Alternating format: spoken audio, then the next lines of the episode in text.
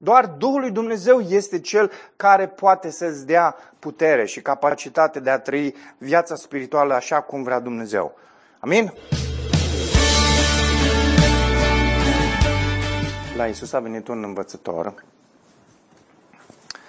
uh, alte evanghelii spun un tânăr, alții spun un expert în lege, și îl întreabă pe Isus care este cea mai mare poruncă din lege. La care Isus răspunde să-L iubești pe Domnul Dumnezeul tău cu toată inima ta, cu tot sufletul tău, cu tot creierul tău, cu mintea ta.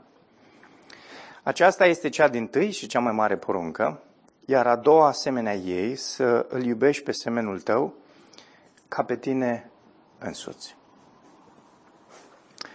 Iisus zice, toată legea și profeții depind de aceste două porunci. Dragilor, trăim într-o lume în care oamenii s-au oprit doar pe ultima afirmație a lui Isus. Să te iubești pe tine ca pe tine, să te, să, să te iubești pe tine însuți. Uh, a uitat de uh, partea cu să-L iubești pe Dumnezeu, a uitat de partea legată de de, de, de suflet, de inimă, de minte. A uitat chiar să uh, îl iubești pe aproapele tău, dar a devenit uh, vibrantă cu privire la această iubire față de sine. În mesajul de astăzi vom aborda aspectul acesta și vom discuta despre sfințirea garantată într-o lume a sinelui. Într-o lume în care oamenii sunt centrați pe stima de sine, pe valoarea de sine, pe Uh, pe, pe semnificația de sine într-o lume în care este atât de ancorată în sine. Mara este o femeie de 26 de ani, căsătorită cu doi copii fantastici. A crescut cu un tată destul de agresiv, dependent de alcool, și cu o mamă destul de absentă și lipsită de empatie. În toată perioada adolescenței, Mara s-a simțit fără valoare și semnificație. S-a căsătorit cu Vlad și a crezut că deodată viața ei va căpăta o altă dinamică. Că în sfârșit va fi iubită și prețuită la adevărata ei valoare. Lucrurile nu s-au întâmplat așa, însă a așteptat ca, a așteptat că după venirea copiilor, în cele din urmă cineva o va iubi la adevărata ei valoare, copiii săraci fac lucrul ăsta, fie că vor, fie că nu vor, cel puțin pentru o perioadă. Astăzi a venit la consiliere, pentru că simțea că soțul ei nu îi împlinește nevoile. Iar ca rezultat oscilează între mânie și depresie, între agresivitate și teamă. Este agresivitatea și indiferența din familie, din familia mare de condamnat, este de condamnat ceea ce a făcut tatăl ei, este de condamnat lipsa prezenței mamei ei din viața mare? Da, cu siguranță, ca o parte a lor de vină. Este Marta, este Marta, este Mara îndreptățită să fie plină de mânie? Este depresia Marei justificată, îndreptățită? Ce vrea Dumnezeu Camara să înțeleagă. Dragilor, în seria asta de mesaje am, dis- am discutat și ne-am uitat la două aspecte. Ce spune lumea, care sunt minciunile pe care creștinismul le-a crezut și apoi ce spune Scriptura. Așadar, vom merge pe aceeași uh, uh, uh, așezare și în mesajul din dimineața aceasta. Și punem prima întrebare. Care este minciuna pe care a crezut-o biserica creștină când vorbim despre sine, când vorbim despre transformare, despre schimbarea omului?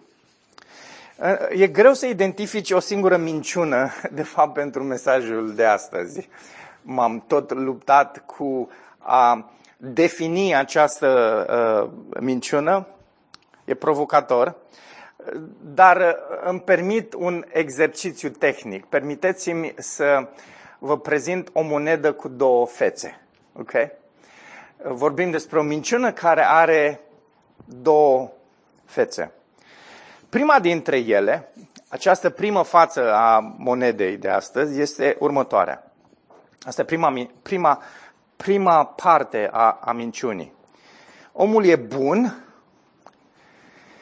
și are semnificație pentru că este creat după chipul lui Dumnezeu. Aproape că îți vine să spui amin.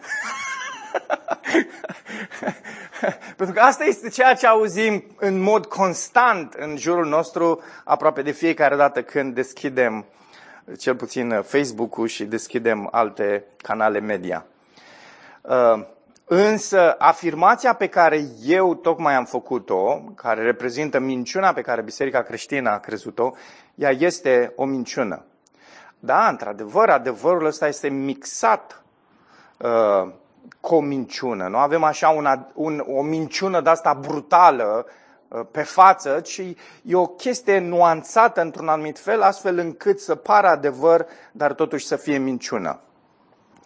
Pentru că în momentul în care vedem că apare chipul lui Dumnezeu, creați după chipul lui Dumnezeu, că avem semnificație pentru că suntem creați după chipul lui Dumnezeu, avem tendința să spunem amin la așa ceva.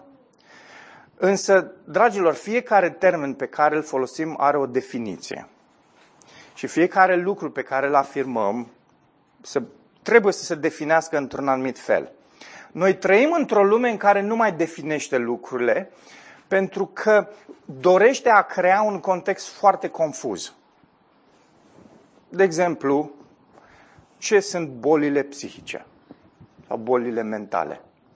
Nici măcar Uh, DSM-ul, care este cartea lor a, a psihiatrilor, nu ne oferă definiție la ce înseamnă bolile psihice. Și asta e doar un exemplu.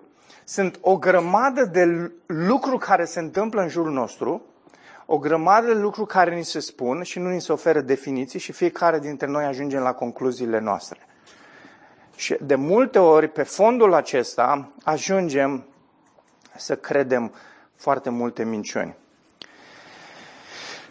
este, cred, o, o problemă a bisericii creștine moderne că a ajuns de foarte multe ori să creadă adevăruri spuse pe jumătate, le numim noi.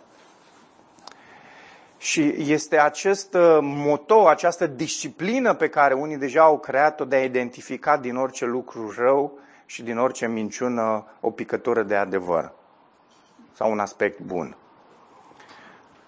lucru care este deficitar prin însăși exercițiul pe care îl propune.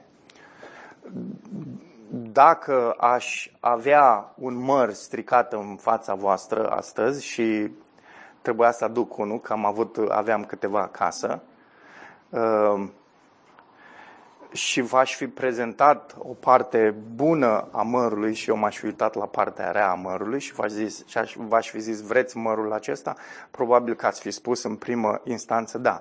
Însă dacă aș fi făcut așa și v-ați fi zis mai vreți mărul acesta, ați fi spus nu. da, asta a fost atitudinea noastră săptămâna asta când am văzut un astfel de măr care arăta înfiorător de SF. Biserica creștină a crezut basmele unora din uh, uh, din mijlocul lor despre cine este omul. E, e, e, e dramatic că biserica creștină a ajuns să creadă niște minciuni spuse de unii care au fost și sunt în mijlocul lor. Nu sunt minciuni pe care le-au spus oameni din afară, sunt minciuni pe care le-au spus oamenii din interiorul ei și biserica creștină a crezut lucrul ăsta. De exemplu, despre cine este omul.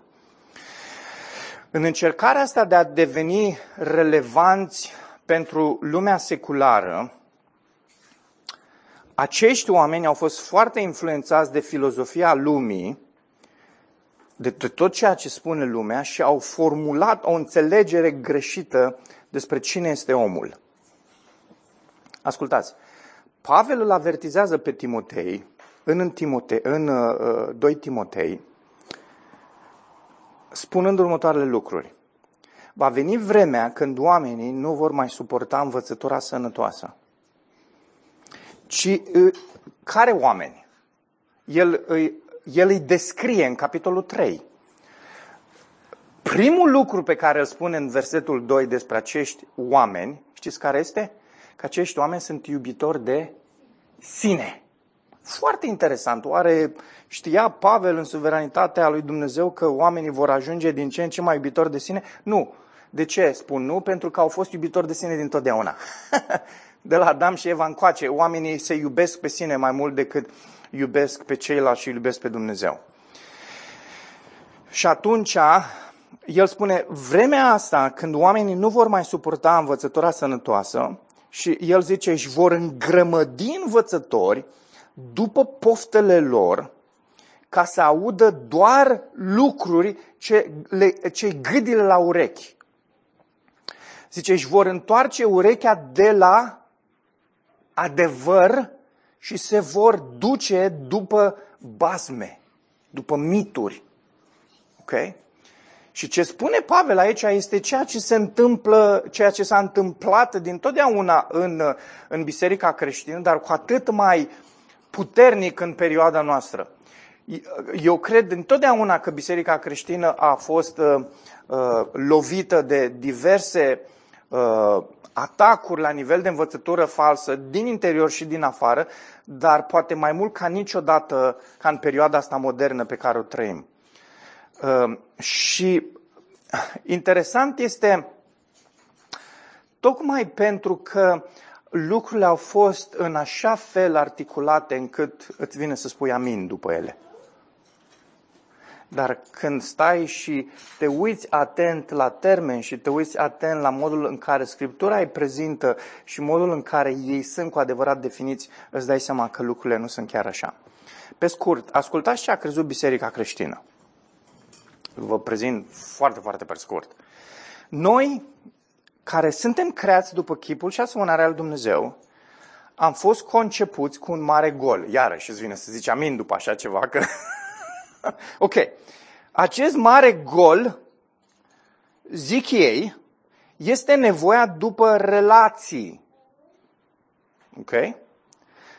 Larry Crabb, care este unul dintre cei mai renumiți consilieri creștini din, uh, din uh, lume și în mod special din România, în cartea lui pe dos, așa se numește, zice, cu toții tânjim după ceea ce Dumnezeu ne-a creat să ne desfete.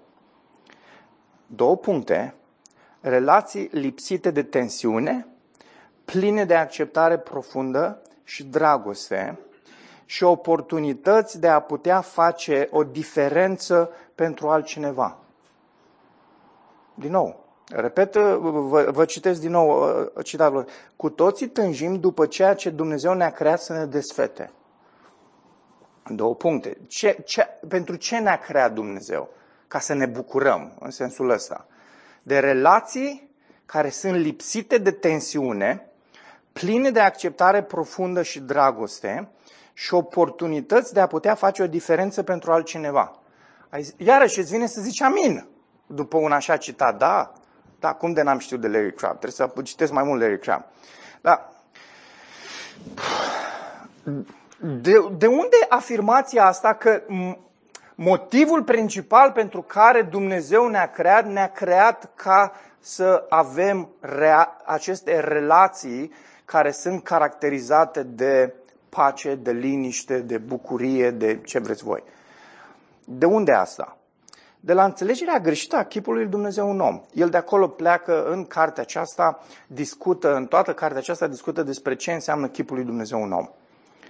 Și el spune așa, că în Dumnezeu este un gol. Și golul ăsta, care este în Dumnezeu, este de relaționare. Și motivul pentru care Dumnezeu a creat omul, a creat omul pentru a relaționa cu el și pentru că avea o nevoie. Și nevoia aceasta a lui Dumnezeu era relația.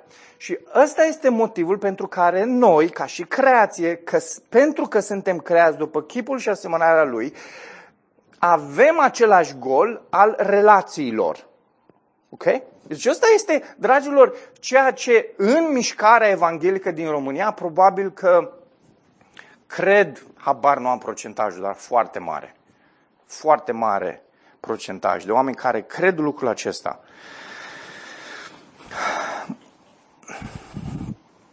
Dumnezeu, dragilor, gravitează în felul ăsta în jurul omului. Și ceea ce ni se comunică, de fapt, este că Dumnezeu nu ar fi împlinit dacă nu ar avea această relație cu noi. Asta e implicația. Dacă Dumnezeu are nevoie, dacă Dumnezeu are un gol, înseamnă că dacă acel gol nu este umplut, înseamnă că Dumnezeu nu e perfect. Că nu e împlinit. Nu e pe deplin satisfăcut de ceea ce este El și de ceea ce face El.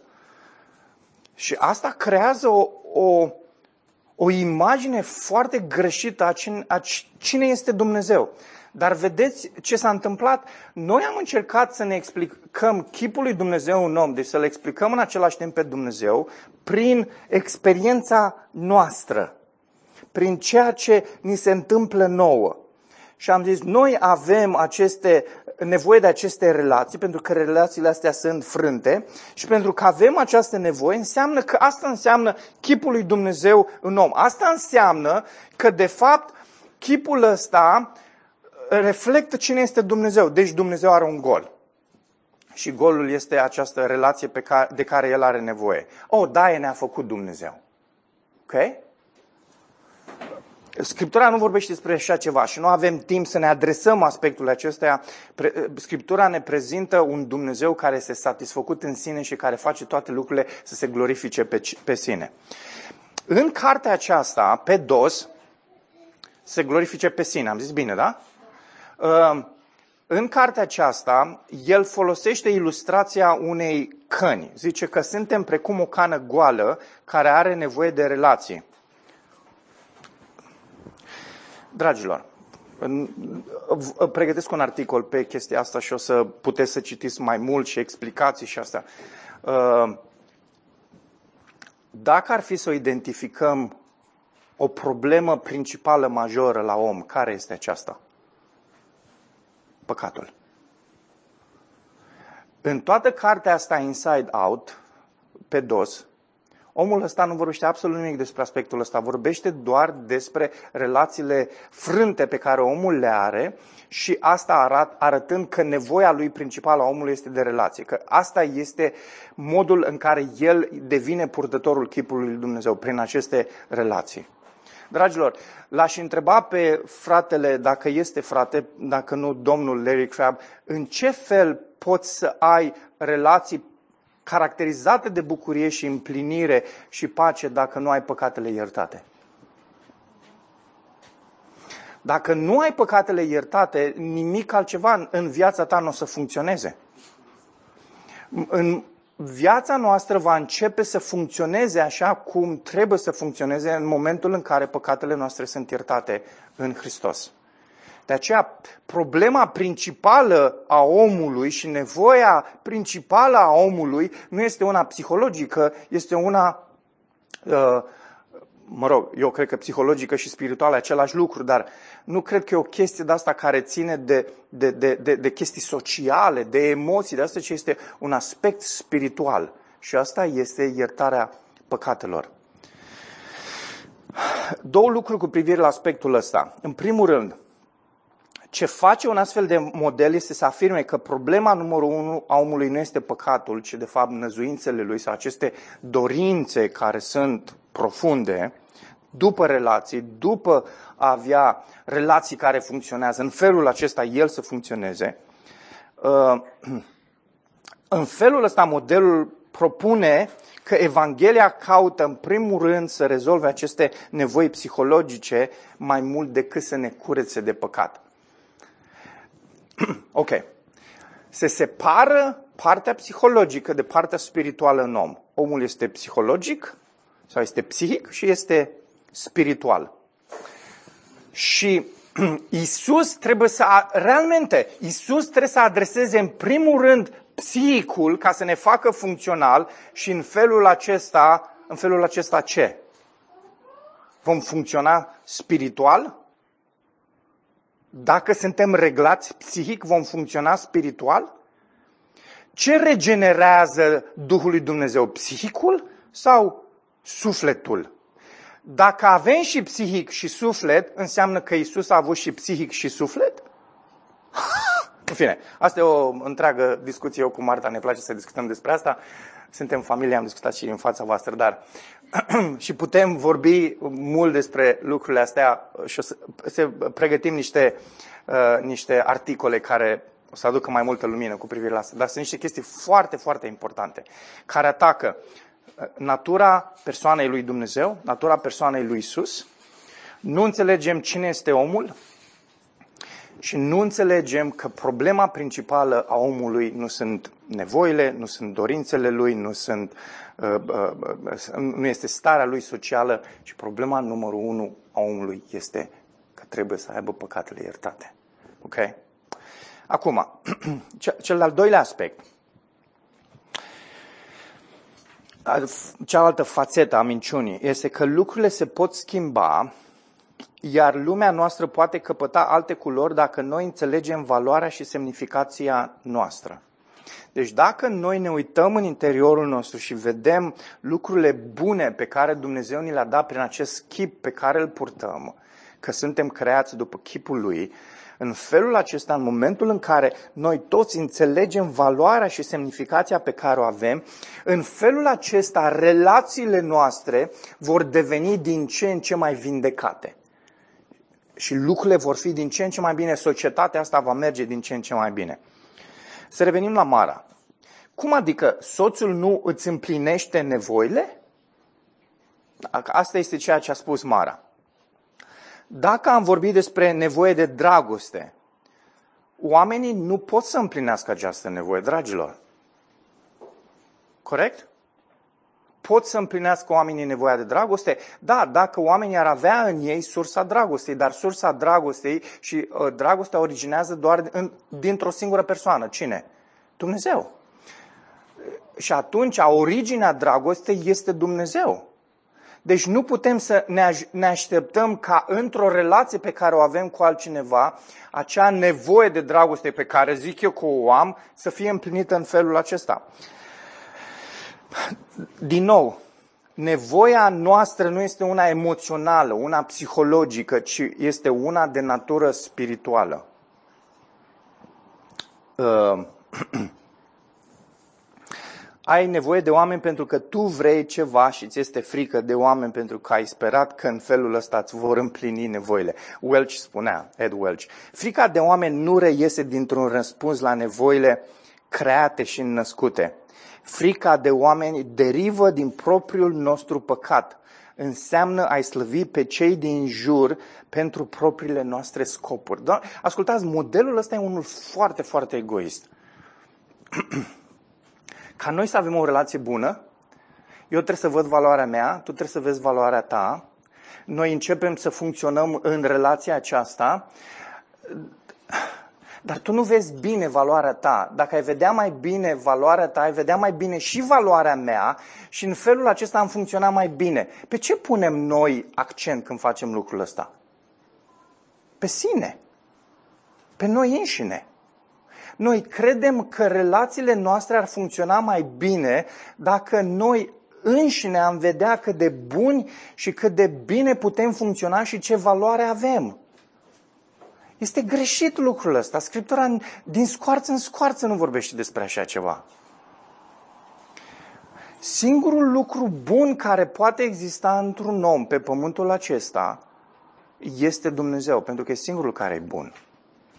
Și de aceea singurii care în, au ceva bun în ei sunt cei credincioși pentru că au Duhul lui Dumnezeu în ei. De ce are importanță ce spun acum lucrurile astea? Dacă vrei să o ajuți pe Mara, ea trebuie să vadă în primul rând inima ei idolatră. Că soțul ei trebuie să împlinească nevoile ei. Că soțul ei trebuie să o iubească pe ea. Nicăieri în Noul Testament nu se vorbește despre așa ceva. Iisus nu a zis, a, în momentul în care o să mă iubiți pe voi, pe mine o să vin și o să vă iubesc și eu pe voi. Nu. În ce fel ne-a demonstrat Dumnezeu dragostea, Roman capitolul 5? Pe când eram noi încă păcătoși, adică răzvrătiți împotriva lui Dumnezeu, adică întorși cu totul împotriva lui Dumnezeu, zice că Dumnezeu ne-a iubit. Asta este nuanța adevărată, reală, profundă a dragostei. Că în momentul în care cineva îți face rău și nu merită dragostea, îl iubești. Deci Mara, reacția ei ar fi trebuit să fie nu-l iubesc pe soțul meu atât de mult cât ar trebui să-l iubesc.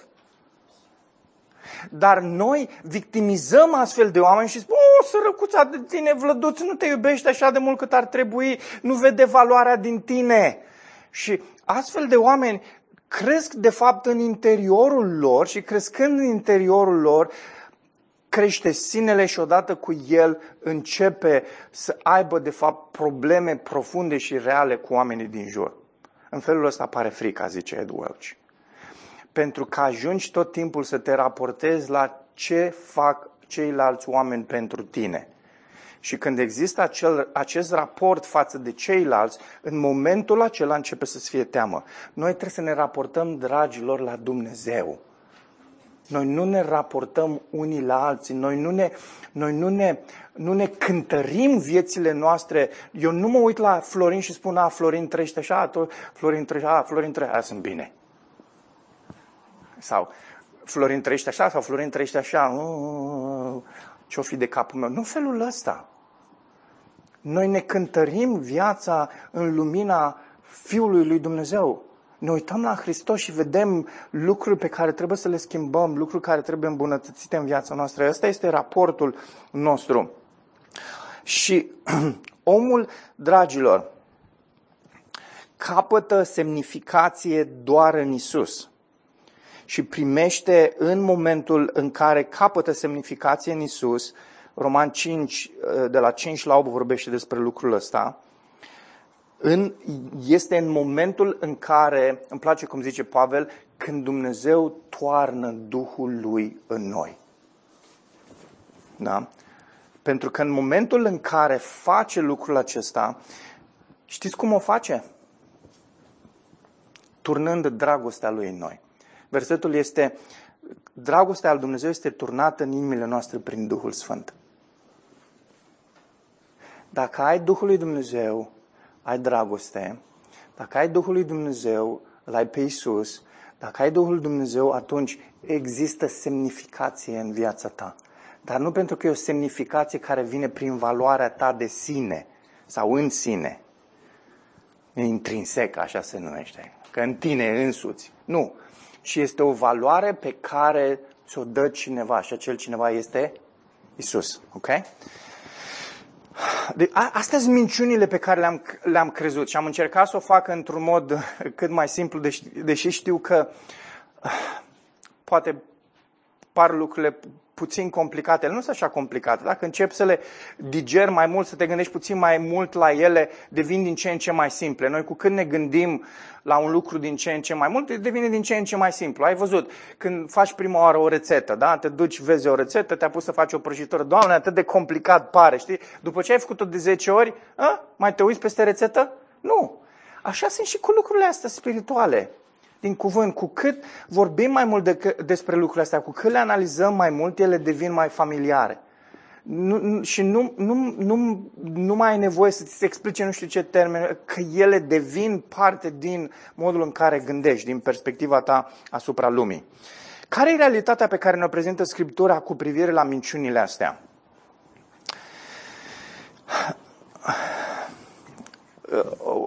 Ne vom uita la mai multe texte un, un, un mod prin care putem vedea lucrurile astea este punând întrebări. Prima întrebare este, putem găsi răspunsuri adecvate sau soluții în noi înșine? Nu. Ok? Hai să ne uităm în Ieremia 17. Ieremia 17 e un text pe care îl știți foarte bine, cu siguranță. Ieremia zice, Inima este mai înșelătoare decât toate lucrurile. Este fără vindecare, cine poate să o cunoască? Deci Eremia 17, 9 și 10. Zice, eu, Domnul, cercetez inima și încerc adâncul ființei. Ok? Prima parte zice așa, inima este mai înșelătoare decât toate lucrurile și este fără vindecare. Ce zice Eremia aici este următorul lucru. Pot să am încredere în George, pot să am încredere în știri, pot să am încredere în Facebook, dar nu pot să am încredere în inima mea. Asta zice Ieremia aici. Zice, inima mea este, uh, unele variante de traducere, nespus de înșelătoare.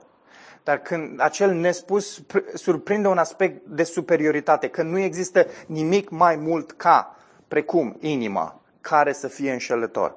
Îmi place Netereu. Netereu este foarte simplu, zice că nu este nimic mai înșelător decât inima. Și inima este cea mai înșelătoare. Și zice că este fără vindecare. Cine poate să o cunoască? Și răspunsul este Dumnezeu. Dumnezeu cunoaște inima noastră, Dumnezeu poate să vindece inima noastră, Dumnezeu este Cel care ascultați, analizează analiza noastră și ne ajută pe noi să vedem dacă analiza pe care am făcut-o inimii noastre este una corectă. Cum face lucrul ăsta? Prin cuvânt. Prin cuvânt. De aceea e foarte important să cunoști cuvântul lui Dumnezeu foarte bine, pentru ca atunci când își cercetezi inima, cum zice psalmistul, în psalmul 139, o să ne uităm imediat la el, în momentul în care îți cercetezi inima, să-l pui în fața cuvântului Dumnezeu și să zici, o, analiza asta e o analiză bună sau nu este o analiză bună. Dacă, dacă în urma analizei mele a inimii zic, a, eu sunt destul de bun, am valoare în mine însumi și uh, pot să mă schimb doar dacă mă chinui puțin mai mult și dacă mă duc mai mult la biserică și mai uh, mă implic în niște activități și astea, asta e o analiză greșită. De ce? Pentru că Scriptura ne arată care e oglinda. Că nu, omul este nespus de rău, este foarte rău, este depravat, este răzvrătit împotriva lui Dumnezeu, că nu există nimic bun în om, că doar Duhul lui Dumnezeu este cel care toarnă dragoste și care aduce semnificație prin Isus vieții noastre. Astea sunt lucrurile pe care ni le spune Scriptura. Și atunci știm că analiza pe care noi am făcut-o este o analiză greșită. Ieremia 14 uh, Ieremia, Proverbe 14, mă scuzați, uh, puțin în urmă, e un verset uh, foarte uh, tare, pe care cred că îl știți. Zice, este o cale ce pare dreaptă omului, dar la urmă duce spre moarte. Foarte tare versetul ăsta. Zice că este o cale. Dar cum a ajuns omul la calea aia? Ok? Că nu zice, există multe căi, da? Nu zice, este o cale. O cale care, a care, a pot, care a părut omului că este potrivită. Deci, vede o grămadă de căi omul, stă să rumege la ele, se gândește care dintre căile astea e potrivită. A, calea aia e cea mai bună. Și se duce pe calea aia și proverbe zice, Solomon zice, calea aia duce la moarte. De ce? Pentru că ceea ce vede omul, ceea ce alege omul, ceea ce face omul, duce la moarte. Omul lăsat de unul singur, fără ajutorul Duhului lui Dumnezeu, fără harul suficient al lui Dumnezeu prezent în viețile noastre, fără autoritatea cuvântului în viața lui, omul se duce după năzuințele lui și după capul lui spre moarte. Deschide la Psalmul 139, pomenea mai devreme de el, mergeți mai în urmă, psalmii înainte de proverbe.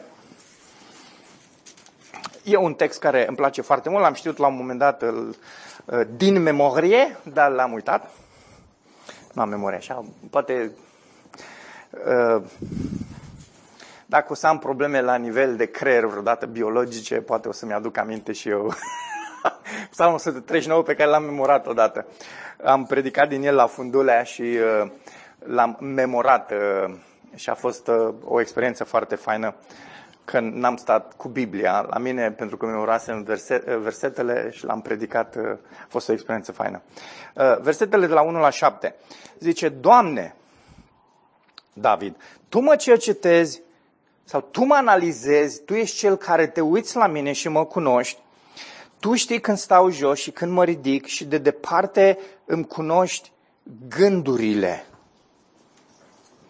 Tu îmi cercetezi cărarea da? ce zicea proverbe puțin mai devreme, și culcușul și toate căile mi le știi de aproape. Nici nu mi-ajunge cuvântul pe buze, că Tu, Doamne, îl și cunoști pe de întregul.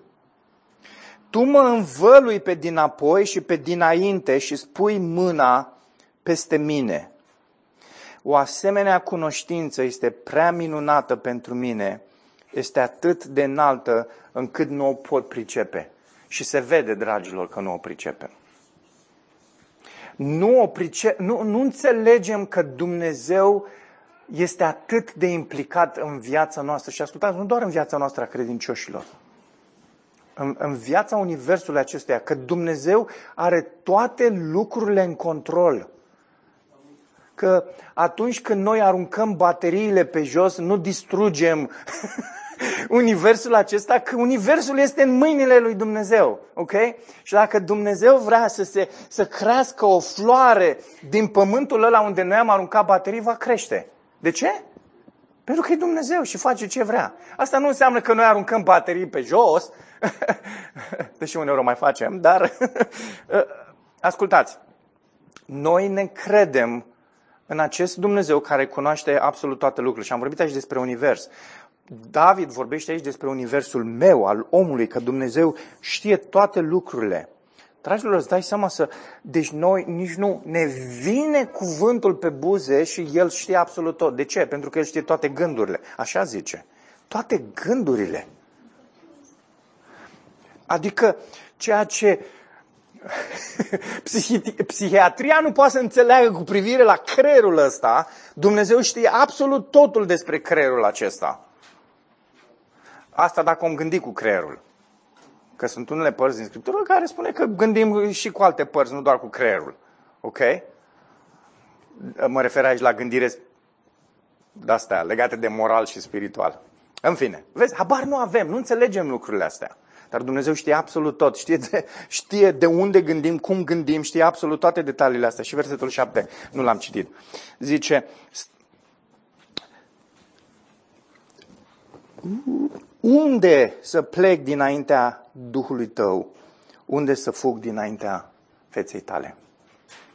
Deci concluzia, când, când, când te uiți la toate aspectele astea despre ce știe Dumnezeu, cum este Dumnezeu implicat în viața ta, cum are Dumnezeu toate lucrurile sub control și cunoaște fiecare detaliu mărunt, zici, unde, unde pot să fug de fața ta? Unde pot să fug de Duhul tău? Unde pot să mă ascund? Absolut nicăieri. Nu poți niciunde să te duci. Putem găsi răspunsuri adecvate sau soluții în noi înșine? Nu. Doar Dumnezeu este acela care ne cunoaște pe deplin și nu numai că El ne cunoaște pe deplin, este singurul la cărui evaluare, analiză contează. Pavel recunoaște lucrul acesta atunci când, ascultați, în 1 Corinteni 4, cu 4 spune următorul lucru și motivul pentru care adaug versetul ăsta este că unii cărcotași spun da, da, versetele alea pe care tu le-ai spus vorbesc despre niște, cel din Ieremia și din Proverbe. Vorbesc despre oameni necredincioși, nu vorbesc despre oameni credincioși. Ascultați ce zice Pavel aici despre credincios, că doar el era credincios. Dacă avem dubii cu privire la credința lui Pavel, atunci suntem rău. Spune că n-am nimic să-mi reproșez, analiză personală pe care o face Pavel. Totuși, nu prin aceasta sunt eu îndreptățit, prin analiza pe care eu o fac. Căci cel ce mă judecă este Domnul. Ce, ce zice Pavel aici? Pavel zice așa, eu fac o analiză a vieții mele și a lucrării mele. Cred că nu am nimic ce să-mi reproșez. Totuși, nu analiza mea este cea care contează. De ce? Pentru că analiza mea poate să fie una defectă. Analiza care contează este a celui care judecă toate lucrurile și El este Dumnezeu. Deschideți la Galateni, capitolul 3, puțin mai încolo. Corinteni, Gala, 2 Corinteni, Galateni, ok? În capitolul 3, Pavel zice, Galateni nebuni, nesăbuiți. Nu știu exact uh, care e termenul, uh, la ce, vrea, la ce făcea uh, Pavel aici referire, la dacă erau nebuni sau dacă erau nebuni morali. Cine v-a fermecat? Înaintea ochilor voștri, Iisus Hristos a fost înfățișat ca răstignit. Un singur lucru vreau să aflu de la voi. Zice, un singur lucru. Ok? Hai să facem o analiză, zice Pavel. Ați primit Duhul lui Dumnezeu prin faptele legii sau crezând ceea ce ați auzit? Ce zice Pavel aici este, ați primit Duhul prin fapte sau prin credință? Sunteți chiar atât de bătuți în cap? Ați început prin Duhul, iar acum vreți să sfârșiți în fire. Ascultați, ce zice Pavel aici este, ok, explicați-mi modul în care s-a întâmplat convertirea în viața voastră. Cum ați fost convertiți? A fost lucrarea Duhului Dumnezeu în viața voastră care v-a adus credință sau ați făcut voi nu știu ce fapte și a adus convertire? Ok, am înțeles. Este prin Duhul. Pavel zice, băi băieți, păi dacă e prin Duhul, înseamnă că voi sunteți sfințiți și transformați. Viața voastră de credință în continuare este trăită în felul ăsta prin credință, nu prin fapte. De ce? Pentru că ei au zis așa, Iisus ne-a dus la uh, uh, uh, uh, Dumnezeu, Pavel, mă rog, prin lucrarea lui ne-a dus la Isus. Lucrul ăsta s-a întâmplat prin credință. Și acum, dacă tot îl avem pe Isus, hai să încercăm să trăim cu Isus prin fapte. Și Pavel zice, nu, voi sunteți schimbați, voi sunteți transformați, lucrurile se întâmplă în voi prin Duhul lui Dumnezeu, prin credință. De ce e important lucrul ăsta? Păi aici ce scoate Pavel în, ce ne pune în contrast este Duhul lui Dumnezeu și lucrarea lui și firea, carnea noastră. Și firea înseamnă mai mult decât carnea noastră. Firea, modul în care Pavel ne vorbește în Galateni, vorbește despre tot acest sistem în care noi am crescut de valori greșite, de păcate, de, uh, de, de, de uh, obiceiuri greșite, de comportamente greșite care realmente ne influențează pe noi ca și oameni, ca și persoană. Și Pavel zice, aveți de ales între a trăi așa, prin Duhul lui Dumnezeu, sau a trăi prin carne, prin fire. Dacă Pavel cred că ar fi trăit în secolul 21, ar fi zis, încercați voi să trăiți prin Duhul Dumnezeu sau încercați să trăiți prin stima de sine și prin valoarea de sine și prin semnificația de sine, prin voi, prin noi, voi înși vă. Serios, de ce nu gândim în felul ăsta? Că Pavel ne pune aici în față două variante de, pe, prin care oamenii încearcă să trăiască viața de credință prin Duhul lui Dumnezeu sau prin această simă de sine, valoare de sine, teologie care este centrată în om și, ascultați, nu a făcut nimic altceva decât să dea încredere în sine superioare celei uh, uh Duhului Sfânt. Și am citit îndeajuns de multe cărți, deși îmi place să mai citesc și voi mai citi cărți, deși tot timpul mă uimesc de prostia și de nebunia unora, când afirmă în astfel de lucruri că că e important să se întâmple lucrurile astea în viața ta, la nivelul sinelui, ca să ajungi să trăiești într-un mod normal. Domne, nu înțelegi că treb- ce trebuie să se întâmple în mine este să mă pocăiesc și să cred în Duhul lui Dumnezeu ca să trăiesc diferit. Eu cu cât înțeleg mai mult importanța sinelui, cu atât mă voi iubi mai mult cu cât mă iubesc mai mult pe mine, cu atât îl voi urâ mai mult pe Dumnezeu.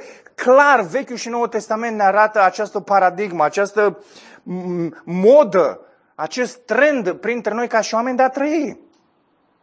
Noi trebuie să renunțăm la noi înșine. Asta zice Isus. Trebuie să ne răstignim pe noi înșine. Am vrut să aleg textul ăla, dar am zis că vă e foarte cunoscut și uh, poate o facem altă dată. Nu? Isus zice nu asta, această negare de sine mai degrabă. Iați crucea în fiecare zi. Ce înseamnă lucrul ăsta? Ce înseamnă această negare a sinelui? Tocmai pentru că nu prin sine nu prin modul în care te centrezi în tine însuți, în capacitățile tale, în posibilitățile tale, pentru că nu le ai din punct de vedere spiritual. Doar Duhul lui Dumnezeu este cel care poate să-ți dea putere și capacitate de a trăi viața spirituală așa cum vrea Dumnezeu. Amin? Trebuie să descoperi lucrurile astea lucrurile de aici despre care vorbim, despre Duhul lui Dumnezeu care ne, ne echilibrează viața. Uh, Noul Testament afirmă, dragilor, clar că, că Duhul lui Dumnezeu este singurul care produce și susține viața spirituală. Este singurul care poate schimba inimile noastre idolatre. Este singurul care poate oferi soluții viabile și puternice. Uh, este singurul și fără el și fără lucrarea lui, toate eforturile noastre, prin sinele nostru, prin sinele nostru periat, prin sinele nostru dus la coafor, nimic din lucrurile astea nu ar fi cu putință, toate ar fi în zadar. Fără Duhul lui Dumnezeu. Dacă Duhul lui Dumnezeu s-ar opri din lucrarea lui de sfințire în viețile noastre, toți dintre noi ne-am prăbușit înapoi în moarte spirituală. Toți dintre noi, fără niciun fel de excepție. De ce? Pentru că nu prin noi, nu prin puterile noastre, nu prin sinele nostru, nu prin capacitățile noastre, nu prin carnea noastră, ci prin Duhul lui Dumnezeu care ne oferă toate resursele. Pavel zice în Galaten 5 cu 25 că noi umblăm prin Duhul. Da? Și îmi place termenul ăla, țineți minte când am predicat din Galateni, spune că mergem la pas cu Duhul. Asta se întâmplă. Sau la pas așa, de mână. Frumos. Felul ăsta, Apoi, a doua întrebare, legat de toate aspectele astea, și sunt foarte serios când pun întrebarea asta. Dragilor, oare ce s-a întâmplat cu Duhul lui Dumnezeu? Unde este Duhul lui Dumnezeu în viața și în comunitatea noastră creștină?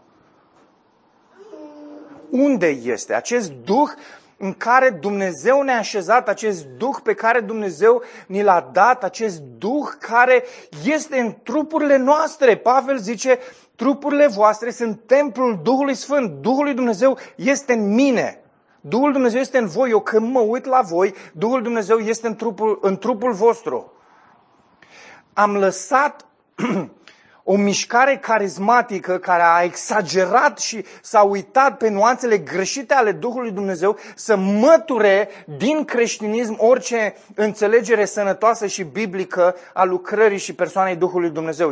Și asta este a, Asta e o trezire care trebuie să aibă loc în Biserica creștină astăzi. Noi trebuie să înțelegem că Duhul lui Dumnezeu este ceea ce susține viața noastră spirituală. Trebuie să vorbim mai mult despre Duhul lui Dumnezeu, trebuie să umblăm mai mult cu El, trebuie să aparținem mai mult Lui, trebuie să mergem mai mult la pas cu Duhul lui Dumnezeu.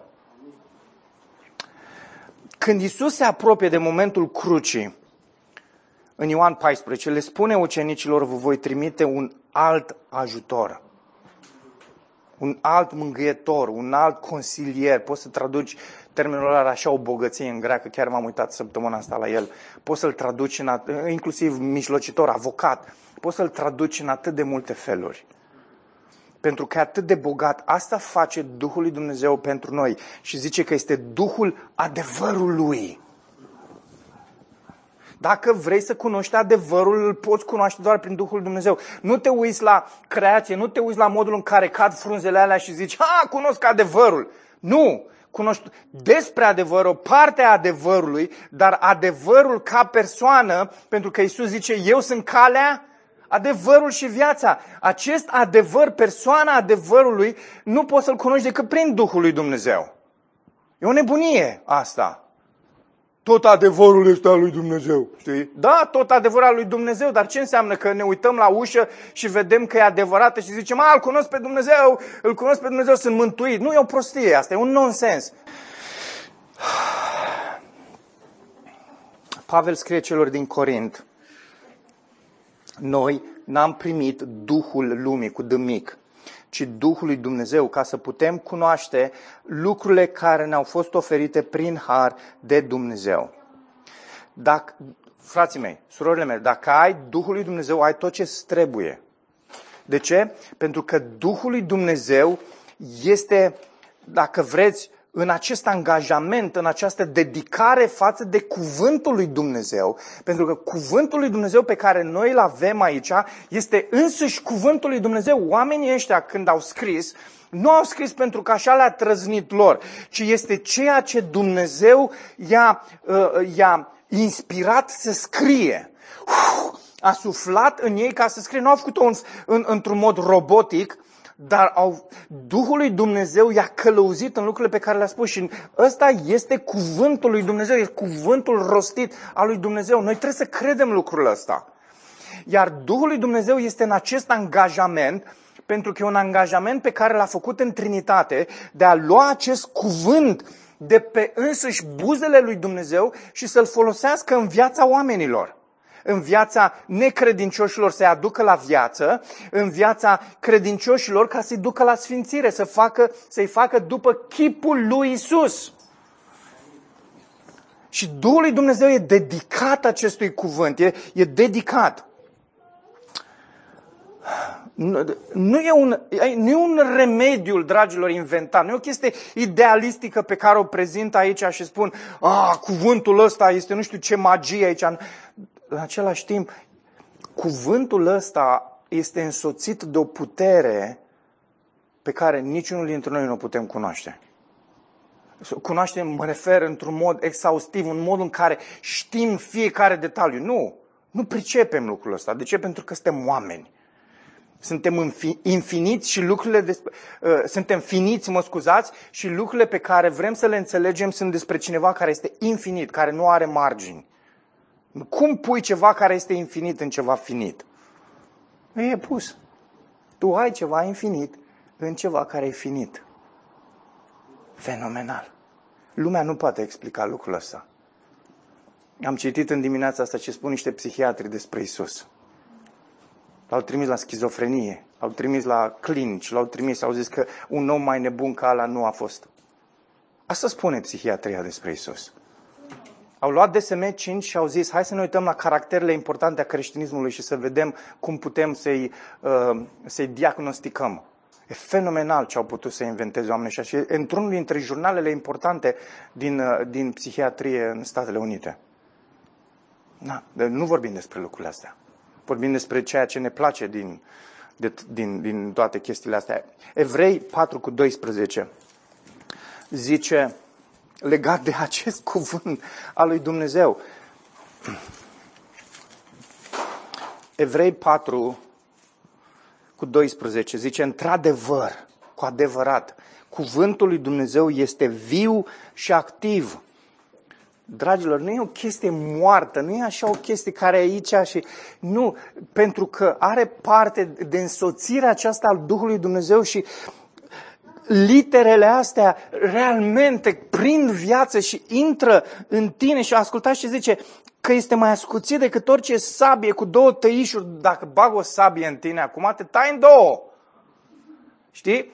În felul ăsta, Pavel zice, Pavel, mă rog, autorul epistolei către evrei, zice Barnaba, cine o fi fost, zice, în felul ăsta, cuvântul e ca o sabie asta romană cu două tăișuri care pătrunde. Și ascultați, zice, străpunge până departe, până desparte sufletul și duhul, încheieturile și măduva, poate judeca gândurile și intențiile inimii. Și cineva zice, da, vezi că uite, aici ai psihic, ai suflet și ai fizic. Nu, nu despre asta vorbește aici autorul. Autorul zice că omul în interiorul lui este despărțit, omul în fizicul lui este despărțit, omul în mintea lui este despărțit. Foarte interesant. Că mintea face parte din interior. Folosește cuvântul inimă acolo, dar modul în care vorbește despre intenții și astea e foarte, foarte interesant, versetul ăsta. Ce vrea să spună autorul aici este că fizicul, ceea ce este material și ceea ce este imaterial din noi, ceea ce este imaterial, ceea ce este de nedescris în imaterial, poate fi despărțit de Duhul lui Dumnezeu, poate să analizeze Duhul lui Dumnezeu prin cuvânt. Nu există nimic care să stea înaintea cuvântul lui Dumnezeu înaintea Duhului lui Dumnezeu. Asta vrea să transmită autorul aici. El nu vrea să ne zică, hai să vă învăț câteva lucruri despre antropologie. Deși învățăm și aspectul ăsta. Ci vrea să arate această putere a Duhului lui Dumnezeu care lucrează. MacArthur spunea, John, Johnny, știința modernă, contemporană, Știința modernă comportamentală, seamănă cu contemporană, știința modernă comportamentală, care se centrează în comportament, da? Prin comparație este superficială și de obicei neproductivă. Sfințirea este rolul Duhului Sfânt. Zice el, ascultați, îmi place, niciun terapeut nu poate realiza ceea ce El, Duhul lui Dumnezeu, poate face prin transformarea psiho-sufletului. Asta e cuvântul în greacă. Niciun terapeut nu poate face ce face Duhul lui Dumnezeu. Nici o terapie, zice, născocită de om, nu poate produce pocăință în viața cuiva, nici nu poate repara viața distrusă de păcat. Cei care văd terapia ca fiind cel mai bun mijloc de a vindeca uh, un suflet bonlav sau rănit încearcă să înlocuiască lucrarea Duhului cu mecanismele cărnii. Ce vorbeam noi în Galaten, capitolul 3.